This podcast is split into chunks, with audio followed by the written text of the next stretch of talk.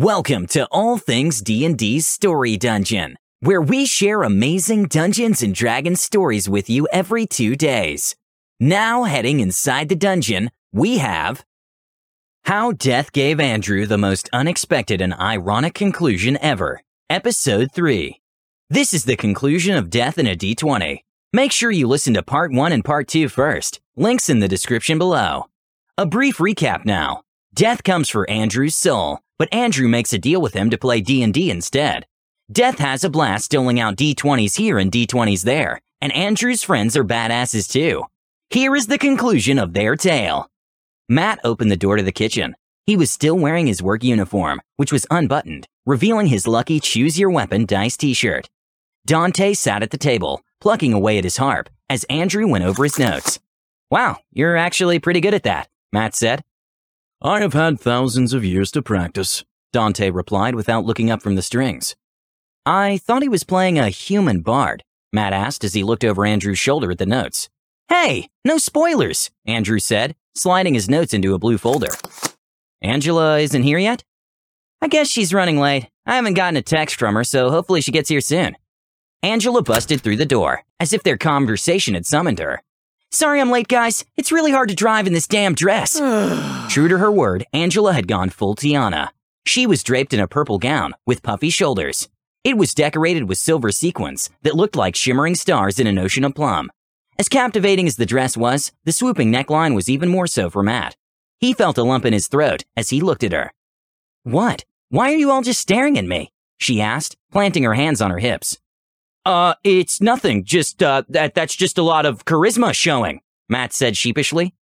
It's the only size the dress came in, she shrugged, tossing her cape over the back of her chair and sliding into her seat.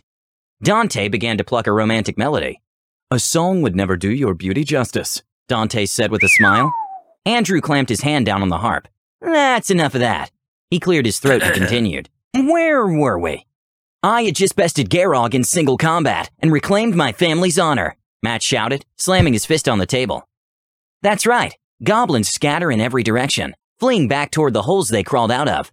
With their king dead, there was no one strong enough will to keep the goblin army together. You remember that you should return to the capital city, Kness, for your reward. I've heard that the Kness women are some of the most beautiful in all the land, Matt said with a salacious grin. Angela rolled her eyes and tugged her dress up a little higher. Dante shook his head. Nobody likes that guy. It was a joke. A bad one, Angela said with a sniff. Now that we've gotten that out of the way, you return to the city of Kness, to the adulation and cheers of the people. Celebrate with a drink? Matt asked the group. I could drink, Angela said, cracking open a beer and taking a long drink. You walk down the main thoroughfare. Men, women, and children are showering you in brightly colored flower petals. A group of men carrying a large white palanquin split the gathered crowd. A silver crystal containing a woman is painted on the side of the palanquin. It identifies the High Priestess of Kness. The men come to a stop and lower the palanquin to the cobblestone street. Everyone on the street falls to their knees. The High Priestess left her palace for us? Angela asks no one in particular. I fall to my knees in respect to the High Priestess. Matt and Dante share a look of confusion. And I pull these two idiots down with me. The door to the palanquin opened wide, and a young woman stepped out. She was draped in shimmering white cloth that shone in the sunlight. She pulled a small white wooden step out of the palanquin and placed it on the ground, then fell to her knees. A girl no older than 14 stepped out of the palanquin. She was wearing a similar wrap dress, but with tiny crystals sewn into the fabric. That little girl is the high priestess? Matt asked. Some of the most powerful beings come in various shapes and sizes, Dante said. Rise, heroes! Her voice was impossibly loud. It echoed off the white stone buildings flanking the street. You have done Kness a service we can never thank you for properly. We are in your debt, and that's why what I am about to ask you is even more difficult for me. But we require your aid once more, and this time the stakes are infinitely higher. Her words echoed above the heads of the kneeling masses. Please, follow me to the palace. We need to discuss this in private. She turned and climbed gracefully back into the palanquin. The young woman picked up the step and followed her inside. The men picked up the long white rods and lifted. They turned and began marching back toward the palace. Angela shrugged and started to follow. Do you really think this is a good idea? It sounds a little awful. We already saved the day. Let's get our reward and get out of here, Matt suggested. You would abandon them in their greatest time of need? Angela asked. No, just, ah, damn it. The crowd stands aside, allowing you to pass with ease and follow the palanquin. They're no longer cheering. The words of the high priestess had crushed the mood of the entire city. They walked underneath the towering white stone archway that serves as the entrance to the palace. The high priestess stood on the steps of the palace waiting for them. Please follow me, heroes. She led them through a pair of wide doors that opened up into a plaza. The floor was a beautiful mosaic made from precious gemstones and shells. The priestess sat on the edge of a fountain and ran her hand through the crystal clear water. There's no easy way to ask you this, she said quietly, unable to face them. Your actions have saved my beautiful city, but as a result, it may cause the extinction of every living creature in the world. What do you mean? Dante asked. You hear a muffled voice from inside your bag of holding, Matt, Andrew said in answer to Dante's question. Huh, I'll uh, open the bag.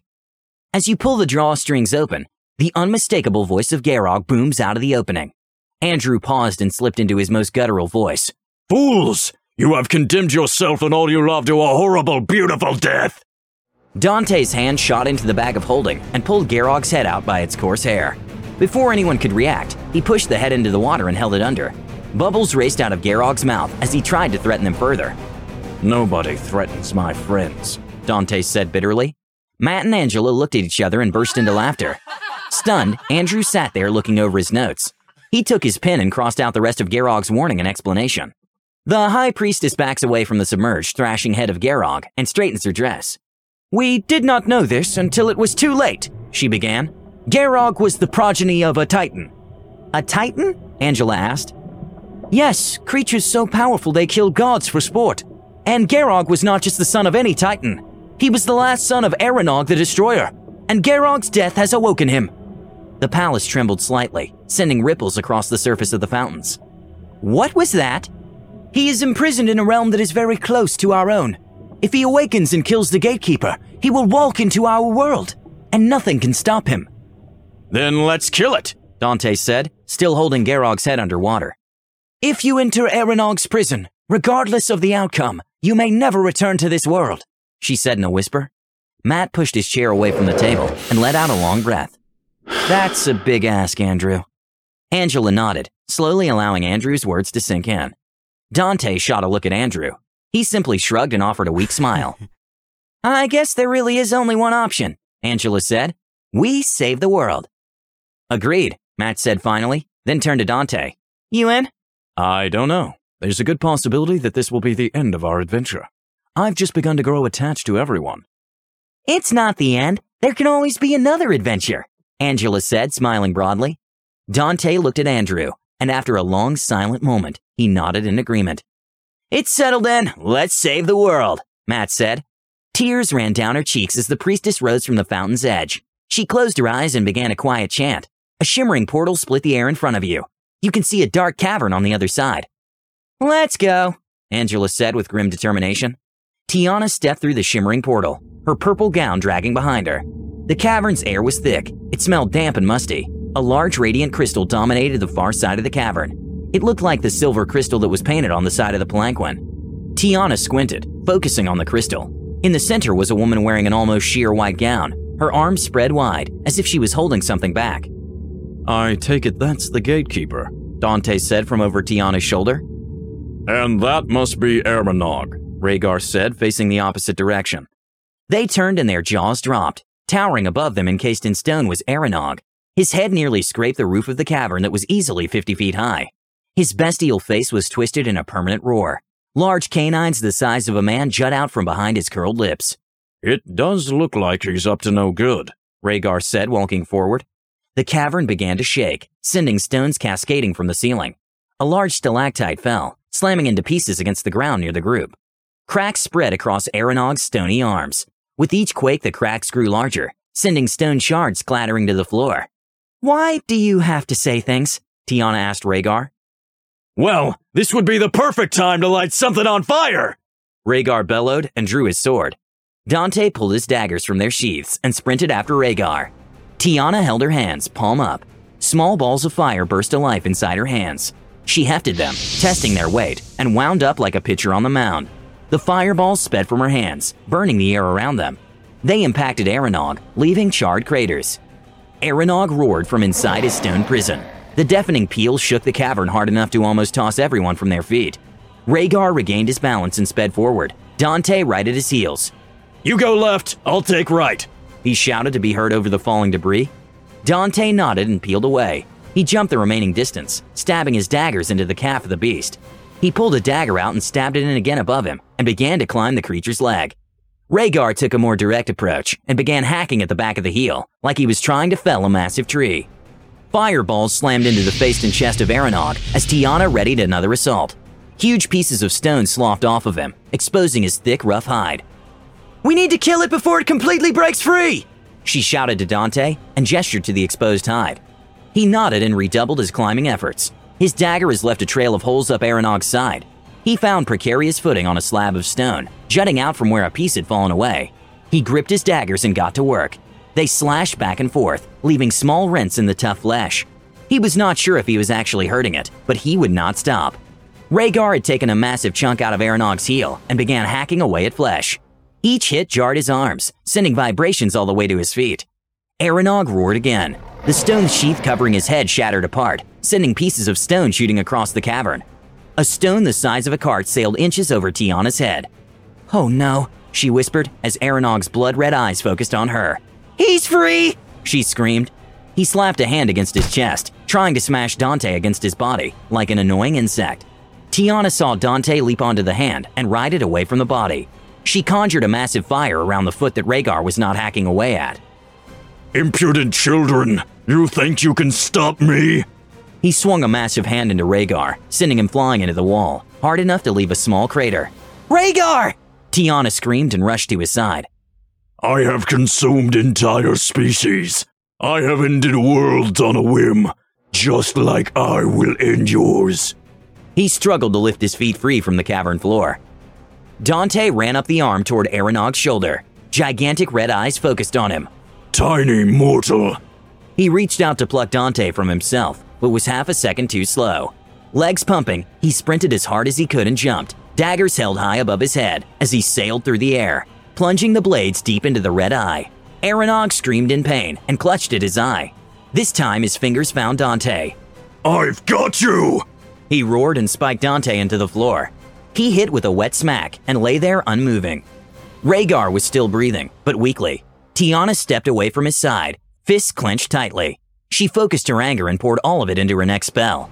A small orb of white fire formed between her hands. It grew in size and intensity, like a small star being born. She threw her hands forward, sending the blinding white orb flying into Aranog's chest. The explosion rocked the cavern harder than she had expected. The ceiling groaned, cracks spread. Aranog pitched backward, slamming into the wall. His chest was a smoldering wreck of charred flesh. The air in the cavern was thick with the smell of burnt hair and cooked meat. Rhaegar stumbled upright, leaning heavily on his sword. Dante raised a hand weakly, grasping at the air. You bastard! Rhaegar roared and ran forward, blade dragging on the cavern floor behind him. Aranog pushed off the wall. His left foot broke free of the stone holding him down. He raised his foot above Dante and flashed his canines. Dante watched the foot come rushing down. He closed his eyes. Death comes for everyone eventually. Aranog bellowed in pain, causing Dante to open an eye. The foot had stopped. It hovered above him and poised to crush him to death. Rhaegar stood over him, legs spread wide, sword thrust upward. The blade sunk all the way to the hilt inside Aranog's foot. Get up, Rhaegar said between clenched teeth. I can't hold him for much longer. Dante found the strength to drag himself out from under the colossal foot. He rolled over onto his back, panting. All of his strength had fled him. Tiana stared in horror as Rhaegar's legs sank lower into the broken stone floor from the immense weight. His arms trembled, veins threatening to burst from strain. You cannot kill an immortal, Aranog bellowed, straining to crush Rhaegar. No, they cannot. A woman's voice like chimes in the wind answered. But they can seal you away again. Dante turned his head and saw a woman clothed in light floating over, heading toward Aranog. No! Aranog screamed in protest as the woman placed a glowing hand on Rhaegar. Light exploded out of him. He pushed back against the foot, slowly lifting it higher. The woman floated above Dante and smiled down at him. Rise, brave man. It is not your time yet. She placed her hand against his chest. Warmth coursed through his body. He felt bones mend and wounds heal instantly. Help your friend, she whispered and floated away. He jumped from the ground and ran to Rhaegar's side. They shared a knowing look and pushed against the foot together.